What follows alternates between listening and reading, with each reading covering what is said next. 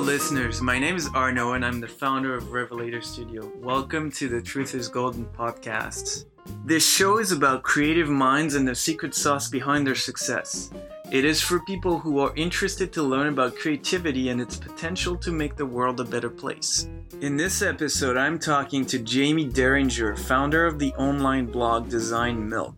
We talked about growing up in New Jersey, starting a business without expertise, and the therapeutic value of a regular art practice.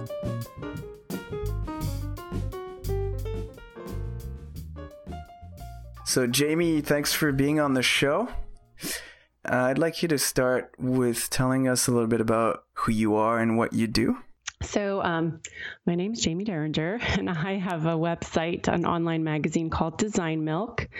And I also operate um, a couple of other websites. We have an online magazine for dog lovers who love modern design too, and that's called Dog Milk. And then I have an online or an e commerce shop called Adorn Milk that sells modern jewelry, a podcast called Clever, where we interview designers. And on the side, I'm an artist and a mom. Um, yeah. That's a good start. So, can you tell us where you grew up?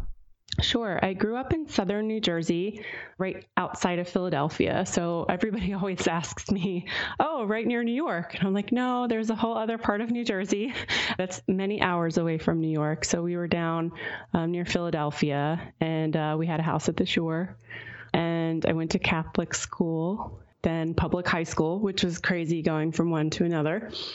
And then I went to uh, Maryland for college. I went to Loyola for a couple of years. I majored in English and communications. But while I was there, I took a class in Japanese language and I fell in love with that. So I started researching other schools where I could actually major in Japanese. And that was really difficult to find. So I found a bunch of schools where I could study what's called Asian studies. So it's like all the different cultures and languages of, of Asia. And so um, luckily, I ended up at Temple, which is right in Philadelphia, so near my hometown. So I was able to move back home and commute to Temple. And so I completed a couple of years at Temple and actually got a degree in Asian studies with a focus on Japanese language and culture. And I had no idea what I was going to do with my life. I had no clue. So what was next? Well, I figured I'll end up being either I'll end up getting like some crazy cool international travel job where I'm like, you know, all around the world doing things, or I'll end up being a barista. So I just kind of hope something would come along. So you obviously didn't end up becoming a barista. I didn't, and I didn't end up traveling the world as much as I think I would like to. So I ended up getting a job in project management and that was actually kind of cool because turns out I'm pretty good at being a project manager, which I didn't really know. I mean, I've always been kind of organized and I'm always on time, you know, very deadlines are important to me. So I think it worked out really well because I kind of discovered that that's one of my superpowers. I don't really have too many. I'm kind of just okay at a lot of different things, but I'm pretty good at being a project manager. So uh, I did that for 10 years and I did it in the medical and pharmaceutical industries. So completely different than Japanese, completely different different than what I'm doing now.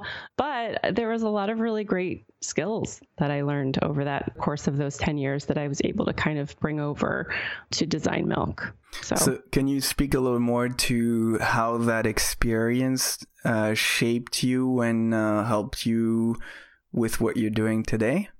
Yeah, so I did a lot in publishing. So I started out doing like a lot of print publishing pieces and um, some events coordination, things like that. Uh, and then eventually I moved over into the online um, the web space. Uh, I was still doing events and still doing print, but then online became kind of the main thing that I was doing. And I learned a lot about marketing, about advertising. I, I learned a lot about the internet and how things kind of work there. And I also learned how to work with teams. Um, and I learned that some teams don't really work and other kinds of teams work really well. So when I um, started running Design Milk as my main job, it was really only me in the beginning. Um, but as it grew and as I brought team members on, you know, I it, it was easy for me to uh, it was not easy for me to delegate because I'm type A and I want to control everything. So that was like a, a thing that like took me a while to to get. But I think being able to manage a bunch of different people and having all the articles that we do, and now with all the social media um, and all the things going on that we're working on, um, it kind of comes naturally to me um, to manage those things a little bit more easily, I guess, than if I didn't have all that experience. Very interesting. I recently discovered or figured out that managing is different from leading. And uh, when you are in someone like you in your position, you have to lead people more than manage them. Can you mm-hmm. speak to that a little bit? Yeah, you do. Um, I mean, I still have to manage people, but it's not, I guess it's not in the same way, maybe, than if everybody is working on the same exact thing. Because um, when you're working on one project and everybody's doing parts of that project, I think there's a little bit more interaction between those people. But for us, like, you know, we have some people are writing things, some people are doing advertising sales, and some people are doing social media, but they're all different things. So, like, sometimes they don't have any communication between each other. And, like, what one of them does doesn't really affect necessarily affect the other one. Um, so, in a sense, it's great because we can kind of work all over the place. You know, my team's kind of everywhere, um, and they all kind of work from wherever they want. You know, most of us work from home.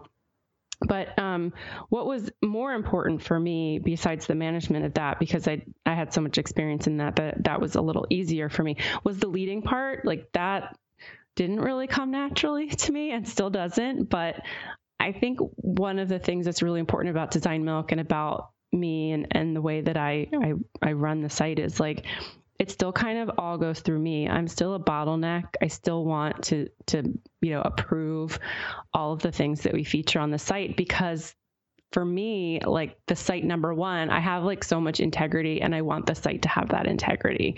Um, I really believe in design. I believe in good design. Um, and I want to share it with people in a way that I want, I would want to have have had it shared to me because I'm not a designer. I don't come from a design background.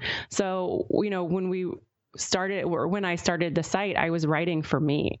You know, the average person coming from, you know, a consumer perspective from design. And I think that's why it, it got as popular as it did because I wasn't really getting esoteric about it. I wasn't really getting preachy about it. Um, and I was just laying it out. Um, and appealing to the average person. So I think in the sense of leading, like I've set a vision for like how I want the site to be, and then I I expect that everybody that works with me will follow that vision, but leading is is not an easy thing to do. It, um, it I'm hoping I'm leading by example because I work really hard, and I'm hoping that the team realizes like how hard I work to make this site, you know, what it is, and and they they work really hard too. So. Leading is certainly not an easy task, um, but it's something that can be learned as well. I think the best way to lead, like you just said, is to lead by example. Mm-hmm. Just uh, you mentioned integrity earlier. I think that's a very important quality to have, especially when there's people that follow you. Uh, mm-hmm. Uh, and you also mentioned the you writing for yourself uh, so more for a layman base, so to speak, if that's fair right. to say. Yeah. Um, can you speak to those two things, the high level of integrity and writing for humans, whether they've been part or not of the success of Design Milk, and why do you think that would be the case? Hmm. That's a. Uh, I don't know how to answer that question. I certainly didn't set out for this thing to be successful. This is something I did on the side while I worked at a regular job that I thought was going to be my career. Um, and I think I got to a point at that job where I was like, I don't want to take this to the next level. Like, I don't want my boss's job. I don't want her boss's job. Like, there's nothing left here for me. And because I was working on Design Milk on the side, it was just really like pulling me in that direction. And I kept thinking, like, how can I make this thing become like a legitimate job opportunity for me. So I, I, focused a lot of energy on that in the beginning. So I really didn't think like uh, I didn't think of it as becoming successful in the sense of like looking at it from an outsider perspective and saying like, oh, it's a successful website. I was just thinking, how can I just make this my job, like my everyday thing that I do, and how can I just support me, or me and my, you know, um, bring money to the household, like in as much money as I was making at my regular job. So that was really my initial goal was just to like support myself. Mm-hmm. And so that necessity to basically make money to ensure your your your and your family's survival, so to speak. Has that ever turned at some point into something bigger, bigger than yourself, or it's always kind of grown organically? Well, both. I mean, it, it's grown organically, and we've been very lucky in that sense. I mean, we certainly work incredibly hard to make it grow. Um, but I, I, I did have, well, you know, I might backtrack a little bit and say, like, I might have had a little bit of a vision for the site. Like, I guess I had the foresight to think it was going to grow beyond myself because I never really put myself on the website and I never associated myself with Design Milk in the beginning. Like, the first couple of years, it was anonymous. And I, I don't necessarily think that was because I wanted it to be this big thing where like it looked like a big corporation or something. But I, I think it, that was just more like I don't want my boss to find out I'm blogging like at work. and so I didn't want them to like Google me and find out that I was doing this other thing. But then, like, at some point, I was like, okay, I'm going to put my face and my name on my website. However, I don't want this to be the Jaime Derringer show. I want this to be design milk. I want it to be a thing that's like its own because Jaime Derringer is not in, very interesting. Like my life is not exciting. I never wanted to be a lifestyle blogger. I never wanted myself to be like the star of this show, so to speak. So I kind of I didn't anonymize design milk after that. I mean, I still put my name on it, um, but I really separated me from the site thinking that maybe it will one day grow. And I think mm-hmm. that came a little bit later. So like the vision for the site growing maybe came not after I quit my job, but maybe like right before I quit my job. I see. So Design Milk has been around for about 11 years, if I'm correct. Yep. Where do you see it going in the next 10, 15, 20 years? And and oh my gosh. do you have a vision or you're still kind of going with the flow? Well, in this day and age, you kind of have to do both, right? Because going with the flow is part of being on the internet. The internet changes so quickly within weeks, months, you know, sometimes days. Um, things can change very quickly. So you have to be able to be flexible and adaptable so, mm-hmm. um, you know, when social media comes, when new social media comes out, like we're on top of it, or you know, responsive or mobile websites, like we're, you know, we have that. So we just kind of make sure that as things start to become popular, that we have a way of delivering our website in whatever way the readers want to digest it. And like before it was all about the website and now it's, you know, we're we're kind of operating in all these little silos. Like some people never get to the website. They just stay on Instagram or on Twitter or whatever. So, you know, we're trying to find new ways to reach people in whatever way that they're digesting content on the on the internet. So, you know, my part of my vision for the site, and I don't have a, I don't have anything past a year. um, five years sounds crazy long to me because it's like 50% of the time we've been operating, and so much has changed in in that five years, right? Um, so I think in the next year, like we're just going to do what we're doing, but we're also going to be adding some more exciting stuff. We've got more live events happening, like in person things, and we've got some um, more videos that are going to be coming out. Uh, we, you know, we launched the podcast like two years ago. Um, or a year and a half ago, and, and, that's doing really well. So we're just kind of focusing our energies um, on growing slow and steady, like we've always done. We don't want to be like you know the first person to do something or take lots of investment money and like go from zero to 60 like we just want to be chugging along and doing our thing um, so I, I really don't have a vision past this year i just you know, my sometimes I say to myself, like, oh, we're going to be online for another year. Everybody's got a job for one more year. That's awesome. And sometimes it's just like that because mm-hmm. the internet is so crazy and fickle. And like you could be like hot shit like last year and then this year like nobody cares about you anymore so it's just a matter of like keeping afloat but also like knowing kind of where things are going. that makes sense. So, what's your big vision for this coming year now that we literally just stepped into 2018? I guess that's appropriate to talk about that. Yeah, I well, like I said, we're going to just do a slow and steady growth, but um our our big focus is video, but we're still like the website is still really important to me, um, and the articles we write are really important. But you know, people are not always reading articles on the website anymore. Some are watching videos, some are reading on Facebook. So I think what I'm hoping to do is just make sure that we continue to reach everybody. Um, that's always my job is to just make sure we're you know we've got eyeballs on information um, and we're able to get people to share that information with other people because that's been huge i mean our growth was like word of mouth in the beginning Mm-hmm. whatever that translates to on the internet. I guess it's like shares or something, four words.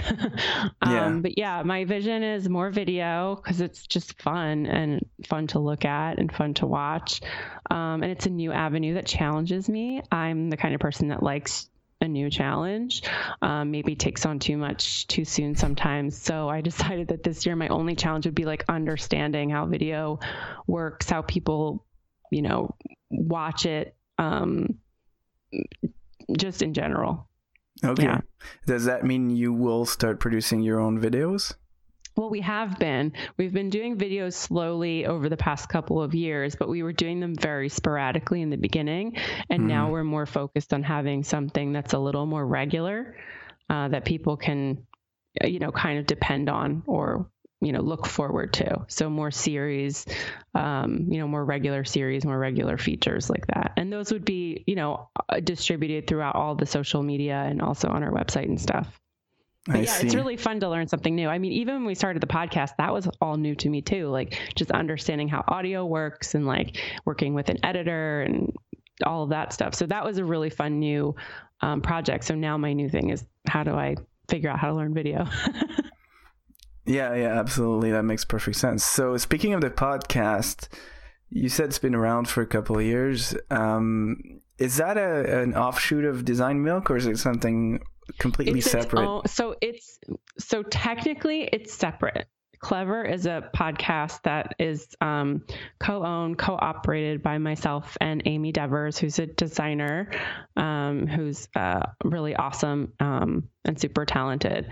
And so we kind of got together at some point and we're like this would be so much fun to try like why why wouldn't we try it out and you know i i thought a design milk podcast would be great but i Amy's looks so great to work with. She brings so much to the podcast. It, it just doesn't make sense for it to be the Design Milk podcast because I want Clever to kind of do its own thing. Maybe Clever will grow in a different way and maybe, you know, um, it, will do more different things than what I've got going on at Design Milk. So we decided to completely separate it. However, I use Design Milk as a vehicle for promotion because we're talking to all kinds of designers on the podcast. The whole goal is to talk to creative people.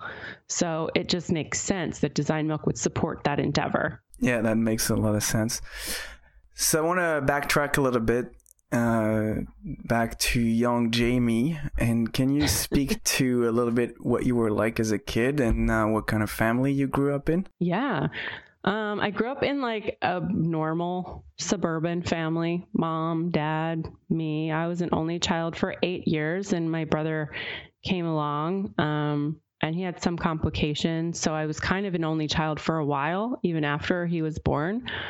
Um, but I was pretty capable of entertaining myself. um, but I ended up being very introverted, but my brain was like very creative and always kind of thinking of imaginary situations or scenarios and, and doing a lot of play. Um, and also my i had a uh, well i still have a nana my nana uh, was very um, she's eccentric and she used to take me to the art store all the time. And she would encourage me to like buy a different kind of um, i guess medium every time. So i've done everything from paints to drawing and i did embroidery and cross stitch and knitting and crochet and just pretty much everything i could get my hands on. Calligraphy.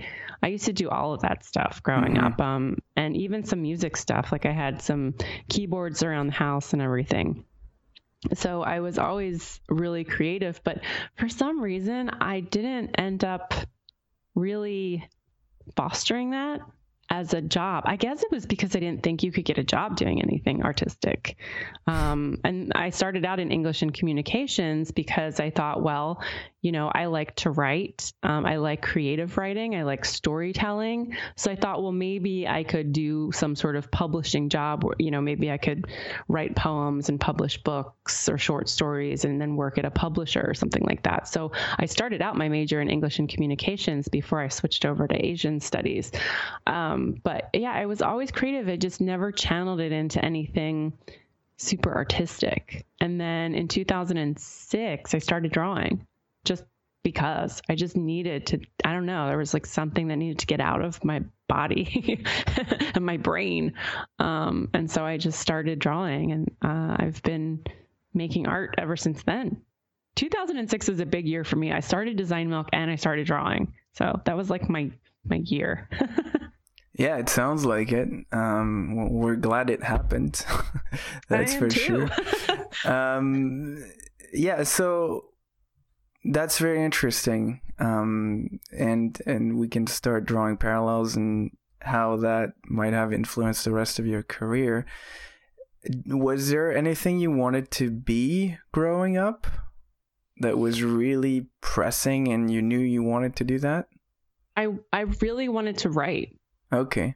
Um, I think from a very early age, I wanted to write. The other things I wanted to be were a little bit more ridiculous, but could have happened. Like I wanted to be a backup dancer.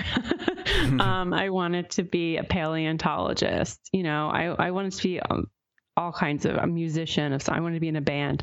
I mean, those were things that I mean, could have been realistic, but really, like, I guess I didn't have, didn't really put enough energy into all of those things. But I wrote a lot and I wrote all through high school, all through college. I was the editor of the literary magazine in high school and in college. Um, so a lot of the, that publishing was just in my blood. Uh, so online publishing was just like this door when it opened for me. I was like, holy crap, you know, like this is my jam. Yeah, you just so, circled back to things yeah. you've touched on your whole life, basically, mm-hmm. which is and very. Design Milk's not my first online magazine. Oh, I start, yeah, I started an online magazine a couple years um, prior to Design Milk called Betty, and it was about women, um, written by women. So it was like short stories written by women. And that was like a subscription based online magazine. And this was like super early. I can't even remember like what kinds of websites were up and operating at that point, but it must have been like 2003 or I don't know. Is Betty still around? No. I might be able to dig up like an old Betty logo, but that's about it. That would be interesting to see. Um, so you talked uh, a lot about being creative. Um, do you have a creative process, and what is it like?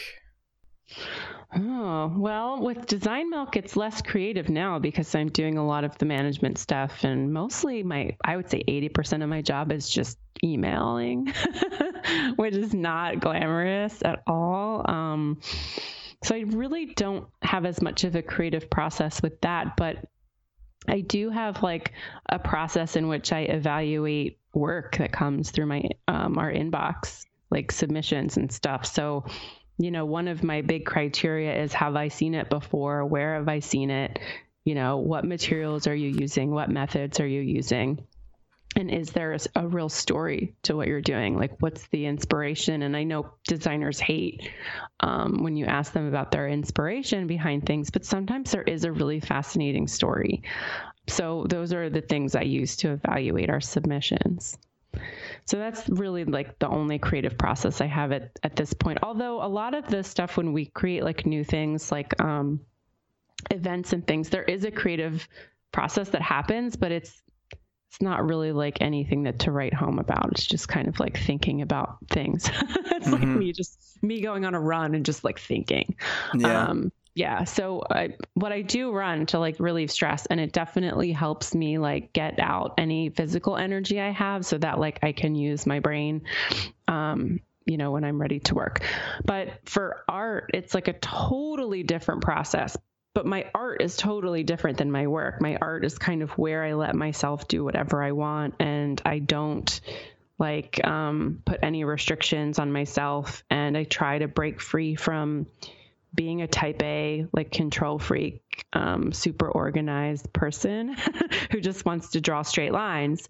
Um, and I've been like that my whole life. And so when I started making art, I think part of it was just to break me free from like this like regimented, like stiff um, box that I've put like everything I do into. Um, to broaden my horizons and kind of get me out of that. And I think I, I used to be out of that. And then there was a point in my life where I like, like, I don't know, put restrictions on myself or like told myself I can only do this or be this way or make these kinds of things.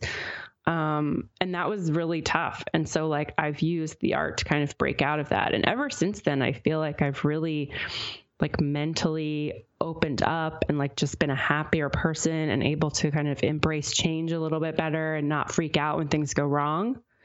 Um, so, I think art has actually really helped me in my day to day life. Well, that's great. You just answered my next question, which was oh. the the role of creativity in your well, work and life. I Really answer your question about creative process, but I I I really don't have a specific process that I go through for that. There's just a lot of intuition. Um, my process is draw a line and then draw another line to react to that first line, and everything kind of builds from that. So it's more stream of consciousness. Yeah, it's very intuitive, and it's on purpose because I gotta get like I gotta get out of my own head. Um, if I were if I sat down and like planned something out and then tried to make it, I would always disappointed. Mm-hmm. So I don't I I don't ever set out with like a goal. Um, my only goal is just to have no goal. Do you exhibit at all? Not really. I mean, I'm I'm not super motivated as an artist. Um, I kind of just go with the flow because uh, I really didn't anticipate it being a business. I mean, I am selling prints and I am selling originals, and it's great, um, but it's not my day to day job. So I guess I'm just a little lazier about it. And um, but I like that because it gives me the opportunity to kind of make whatever I want. Mm-hmm. But you do put a fair amount of that art online. So what is the the response you get from showing it to at least some kind of online community? It's been great. I mean, I have a really supportive group of friends and a, a really supportive community. Um, I have a lot of friends who are artists, and it's it's really wonderful to have those people to kind of just talk to every once in a while about how frustrated you are. Because as artists, like, mm-hmm. get super frustrated sometimes and have to push through that. Um, so it's nice to have that community as well. But the reason I put my art out there was because I needed. It, I mean, it's mostly about accountability um, mm-hmm. which seems silly because at this point I don't need to be accountable, but like that's how it started. It started as like put it out there so you can just like own it. There's no reason to hide it anymore. Like I didn't, I needed to show it out there to be okay with that. I guess to be able to move forward. And now it's just kind of become a habit. And because there's such a great artist community, I like to participate in that. Yeah, that makes sense, uh, and I think it's it's great to put it out there as a form of ownership. One of my mentors says, uh, uh, "You can't really own your own art until you sign it.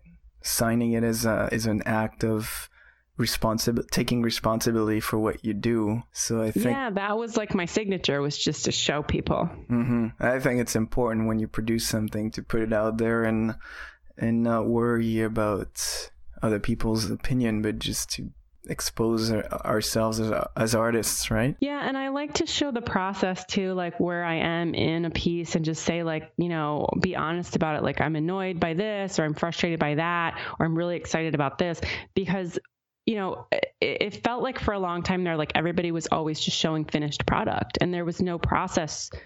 There was nobody was talking about like challenges of, of doing these things or like what might frustrate you. And it's just nice sometimes to, to do that and know you know to, to know that there are other people going through the same thing that you're going through. And that's how you kind of form relationships with other people is like they see something that they also deal with. And then you kind of start a conversation and it goes from there. Um, so it's just nice to know you're not alone. Yeah that makes sense. So what do you do when you're in a creative rut? Do you have tricks or a process that gets you in the right mind space? I have a couple of well one is I avoid it which is not doesn't ever work. It doesn't ever work. The the best thing I can do is push through it by just continuing to make stuff sometimes I get, I keep doing that and it's still not working. So I just change it up. Like I'll use a completely different color than I normally would use or a different medium. Like I'll switch to markers or pastels or something like that. Um, or I will do something like I'll do something random because I just need to get out of that. It's almost like a cycle of sucking and then you're like you have to like break the cycle. Um, and then once you do that it kind of helps you open back up um, to being creative. So that's really what i found. And then like running sometimes really helps get out like any annoying energy that i have. Because sometimes i'll get really frustrated and I'll, I'll get stressed out. And so i have to do something so working out is always really helpful for me as like getting out anger, or frustration, or stress. Yeah, that makes sense. And you're lucky to live in a place where you can run year round. Yeah, yeah. We have it good here. yeah, you do. Where do you find inspiration? And and that goes back both to your art but also the rest of your career. Like are there particular places that you like to go to or visit or online websites, anything like that? Hmm. So for Design Milk, I get inspired by the people that make things. And I also get inspired when they tell me that, you know, I shared something on our site and they got a great response. That's something that keeps me going too but constantly seeing new design work is so inspiring. Like when we go to the trade shows, we just get so excited because we see so much good stuff and we get to see all the designers and talk to them. And it's so much fun to like do that in person thing because we live our lives and we do our work online all year. So, like when we actually get to go out and talk to people, that's when we get really excited about it. And then we love collaboration. Like, I am such a collaborative person. I appreciate competition. I think it's fantastic. It keeps everybody on their toes um, and it's really good for motivation. But I love collaboration too. So, anytime I can talk to somebody and like come up with great ideas of ways we can collaborate, that always like I get super jazzed about it. Like I always come home from a work trip and like I rattle off all these ideas to my husband. He's like, "You need to calm down. you have to pick one thing at a time." So, yeah, I always get inspired when I have a chance to like talk to lots of people. And then for art, I would say I have lots of inspiration for my art, and it really depends on what it is. I'm totally inspired by Japanese calligraphy um, and the Japanese language and just Japanese culture. But on the flip side of that, I'm I'm really inspired by nature and sci-fi and electronic music, just all kinds of things. Um, I mean, I could go on a trip and be inspired like right away, or I could walk out my front door. I have no idea. so, pretty much everything in your life inspires you? Well, I mean, you kind of have to look at that as, you know, you're digesting tons of images every day on the internet, but then when you go outside, you're looking at tons and tons of things. Mm-hmm. Um, and you're processing all of that in your brain. And so, you know, sometimes it comes back up naturally, and sometimes it comes back up you know um, like you you think about something and then you try to make something inspired by that thing. Um, but I, I have a lot of subconscious maybe it's subconscious inspiration.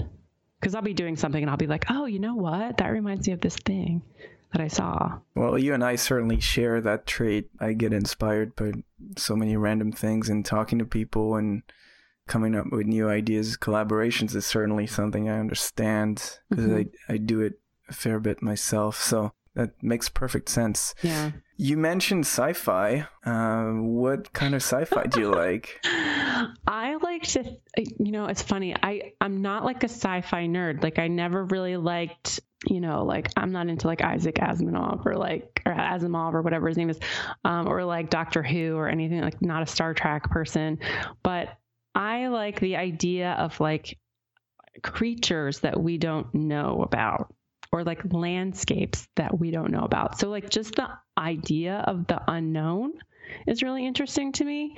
And because art is so like you can do whatever you want, right? You can put a, you know, a head on a monkey body or something. Like do whatever you want. These are things that don't exist in mm-hmm. real life, right? Yeah. Or in our our real life. So really like anything that I make is kind of sci-fi because it's abstract and it comes from this like weird place in my brain and it's not necessarily something that exists in real life. But I am inspired by the unknown. So I'm also really inspired by like like under the sea creatures, like deep ocean creatures, like the weird ones that walk on the bottom of the ocean that are like see through or iridescent or mm-hmm. I don't know, like have all these weird tentacles and stuff. So I just like the idea of like unknown creatures. I see. it's, such a, it's such a bizarre thing to be inspired by, but I really think about it a lot. Hey, it's the power of imagination, right? Yeah, I mean, I guess that's what it is. Uh, do you have any mentors? Have any mentors that I could say, like, yes, this person is my mentor, but I have a lot of people in my life who constantly inspire me, um, who I I wouldn't say like outright, like we sit down and they listen to me talk and then they give me advice. But throughout my career with Design Milk, um, and even with art, like I've just met so many wonderful people, and there are certain things that like stick with you, like things that people have said to you over the years. They might not be a mentor like throughout your whole career, but like um, people have told me things that I'll never forget. And like those have changed the trajectory of what I've done. Yeah, that makes a lot of sense. Uh, so going back to Design Milk, what how would you describe the company culture? That's a really good question. So our logo is a milk carton. Um, and we're kind of goofy. So I would say we are 50% serious about design, art, creation, sharing, architecture, all of those things, and 50% just a bunch of goofballs. um, I like to have fun, and I think it's really important to do that. And so, you know, we have a lot of emails that go around between the team that are pun based. mm-hmm. So we we like to do a lot of puns. Our readers don't really like it. Like sometimes we try to do it you know, in the title of an article, and our readers like aren't into it. But like as a team, we we're we're kind of silly. So you're you talking about like private Easter eggs almost, or? It... Um, no, we haven't gone that far, but now I'm I'm going to try to figure out how we can do that. yeah, and then you can challenge your readers to find them. Hmm, that's a cool idea. You're welcome. and so tell us about the experience of starting a business in a field in which you might not have been an expert mm. or didn't mm-hmm. have a mm-hmm. lot of experience. Yeah, I don't care about that. Like, and I know that's like a weird thing to say, but like, unless it's something where you need a license or you need to be, you know, an apprentice, I don't see why you can't become something. Um, I don't know where I got that from in my life. I mean, of course, everybody's always told you can be whatever you want to be when you grow up, blah, blah, blah. But I really don't feel like there are barriers. And it's funny, I'm like just realizing this about myself right now as I have, so I'm having like um, a moment.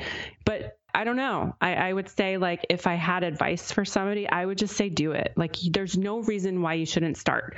I think it's really important to research like what you're doing, to know what you're doing, you know um, to look at other people in the in the industry that you want to be in, see what they're doing, um, and then it's just time.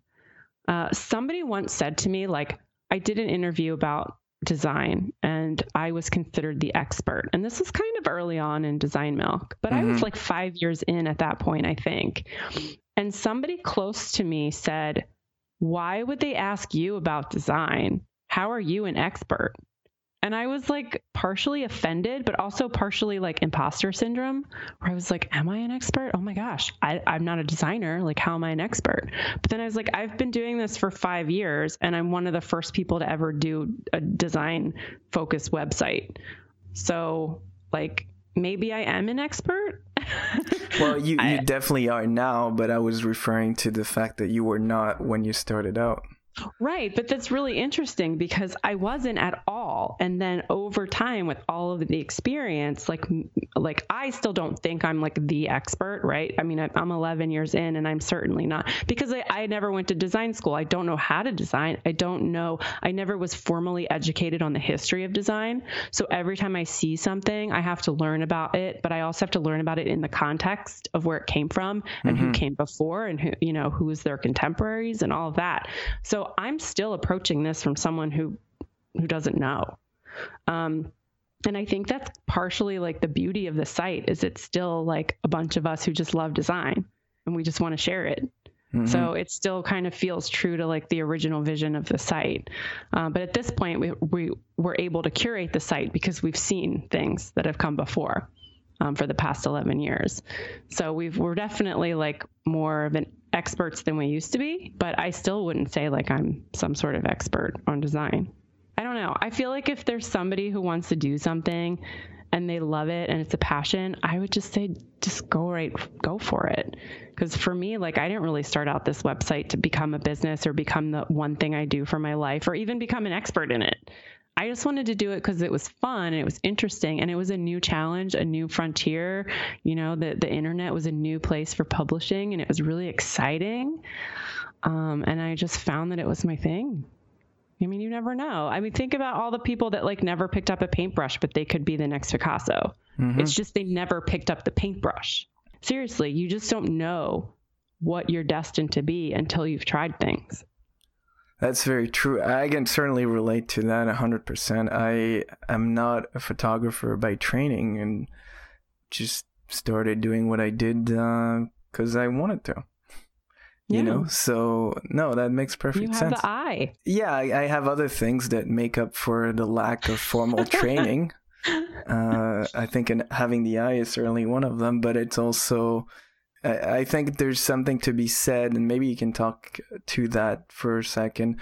Something to be said about starting something in which you're not an expert because you bring a, a, set of fresh eyes to a field oh. that may need some new blood. I agree. Uh, like when I started Design Milk, I didn't think anything of it. Like, but looking back, I was, I guess, doing that because there weren't a whole lot of people writing about design from a layperson consumer perspective out there. There was a couple, um, but not too many. And so, you know, I think that was really helpful in setting me apart from other sites that may have already been publishing or other magazines that are about design. It's just it's a it was a different perspective. And I think that that's a really great piece of advice too is like making sure you can find your voice because there's so much noise right now, especially on the internet, that it's very difficult to set yourself apart. But you really need to find out like who you are, and, and that's really something I credit art with doing, not necessarily Design Milk, but mm-hmm. art has really helped me understand, like better understand who I am, what my voice is, and where I fit in. So that was really important. I would go as far as saying that finding your voice is critical to success, quote unquote, in the sense that, yeah, if you do anything and there's a lot of competition, you have to find a way to set yourself apart. Either it's mm-hmm. by doing things a little differently or by having a vision that's unique and, and you can show things in a different way if you're in a visual field. I think that's extremely important. And, uh, and it's a skill that not many designers have because they may have the talent and uh, and the ability to design great spaces or buildings, mm-hmm. but very often there's a lack, as far as I can see, there's a lack of the having the ability to uh, to talk about those projects in a way that expresses that vision. Right. Yes, and one of the things you said earlier is also important to mention is coming at something as a novice, a rookie, or with fresh eyes. That's something that I think is really interesting because you know the people who are trained in a profession are going to come at a, a, new project from a totally different angle um, or mm-hmm. perspective mm-hmm. than the person who's just done it based on either experience or is new to it so having fresh eyes at something is an awesome perspective to have, I think. I think we both agree on that. We're going to close down soon. I have a couple more quick questions for you. Yeah, sure. One question that I like to ask if you picture yourself, and it may sound a little grim, but it's not meant to be. If you picture yourself on your deathbed, um, what kind of legacy would you like to leave? That's a really good question honestly, I don't really care about my legacy. the only thing I want is for me to have given my daughter all of the tools she needs to navigate through the world. That's incredibly important to me. I would also like to have helped more people, like as many designers and artists as I can, helping them get the word out about their work. I mean, that's one of the reasons why I started the website I would love to just continue to do that work in one way or another, whether it's on a website or who knows what it'll be like on my deathbed. It's probably going to be like some sort of crazy futuristic thing. The way maybe it's like a chip implanted in your brain and we just zap delivery right into your brain. I don't know. But I would like to continue to do that kind of work as much as possible and share beautiful art with as many people as possible. But, you know, I don't really care about whether or not those things are attributed to Jaime Derringer. I just care that they happen. So it's more about uh, giving than anything, correct?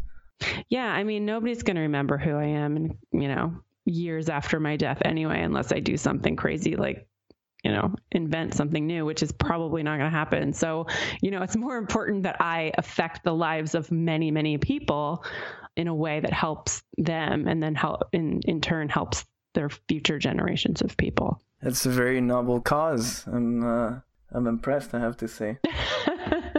it's good. That's a great legacy as far as I am concerned. I, uh... I really care about the design community and I care about art. And I think it's really important for us to continue to share those things as much as possible, um, especially with young kids. I mean, that's something that I've been thinking a lot about is how can we get more um, education about design and art and the creative fields into, you know, elementary schools, preschools like I, mean i know they do lots of arts and crafts but i i wonder if there's more that could be done to help them understand that there's a lot of great creative careers out there that they could do for for a living and i think that's a very important topic to talk about because public schools tend to take creativity out of the equation mm-hmm. and like you i firmly believe that being creative at an early age uh, makes you a better person growing up. Yeah, you can problem solve better when you're creative because you can think outside the box, and that's really, really important. Yeah. Um, and I also think it's something important to stress in corporations that might not be giving enough creative time to the people in, on their teams that are are the creatives you know like just time to think or sit around and brainstorm. I mean uh, creative people need that. And um, a lot of times it's it's not there for them. It's not supported by their company. Yeah. And i'd go one step further in saying that everybody is inherently creative because you just look at kids playing and all you see is creativity. And it's just beaten out of us uh, as we grow up, mm. uh, which is kind of sad. And some people manage to kind of stay under the radar and stay more creative than others, and others not so much. Yeah. But yeah, I agree with you. Like more creativity in the world in general would certainly make the world a better place to live. There's no question about that. I agree. So, my last question for you, and it's becoming customary, I ask every guest Stones or Beatles? That's a great question. I, can, I my gut reaction is Stones, but like I I think it's Beatles. I think I got to go with the Beatles. They made. Uh, do you want to know why? I don't really. Yeah, of course I do. of course I do. No, Nobody no, I wouldn't ask the question if I didn't want to know. So the Stones, I think, are great and I, I like them better. Just I like their music better. Mm-hmm. But I think the Beatles changed things. And so sometimes you have to, if you don't like the what somebody does, you still have to give them credit for making a very important contribution to the you know the way things are done. So you kind of got to give them credit for changing music forever. Mm-hmm. So in your mind, how did they change music? Oh my gosh. How did the Beatles change music? Well, I mean, it's like rock and roll. That was like huge. No, that's a great answer. There's no wrong answer to that question. Know. I mean, I, am uh, so I'm, much. I'm I mean, personally a Stones fan, but I, to be perfectly transparent, I don't know the Beatles that well. I mean, I've listened to so much Beatles, and I mean, I really there are some songs I absolutely love. There are some songs I don't like. Uh, overall, I like the Stones better as a band, but uh, the Beatles, I mean, they contributed so much in such a short period of time. I mean, if you look at how long the Stones have been together, right, and been around making music, and yeah. you look at the Beatles, it was like this teeny tiny sliver of time. It was crazy how mm-hmm. much they contributed musically. I mean, the way that they did. I was just watching a documentary about them. They were like talking about how they would layer their pianos and their vocals in different ways, and it was just really fascinating. Um, and I think that you know the way that they made their music was really interesting too, and all the you know the travel that they did and all of the um, cultural influences to their music. I don't know. There's a lot. well, that's great. You've inspired me to start looking into them more, so I'm probably going to start doing that. Yeah, if you like Easter eggs, you'll love the Beatles. well, I want to thank you for your time. It was a, a really interesting interview, and I hope we can keep the conversation going in the future. Well, thanks for asking me. It's been really fun. All right. Thank you. Hi again, everyone. Arno here. I really hope you enjoyed the interview as much as I did. Remember that you can find us online at rvltr.studio or on Instagram and Twitter at revelator underscore to. Until next time, salut!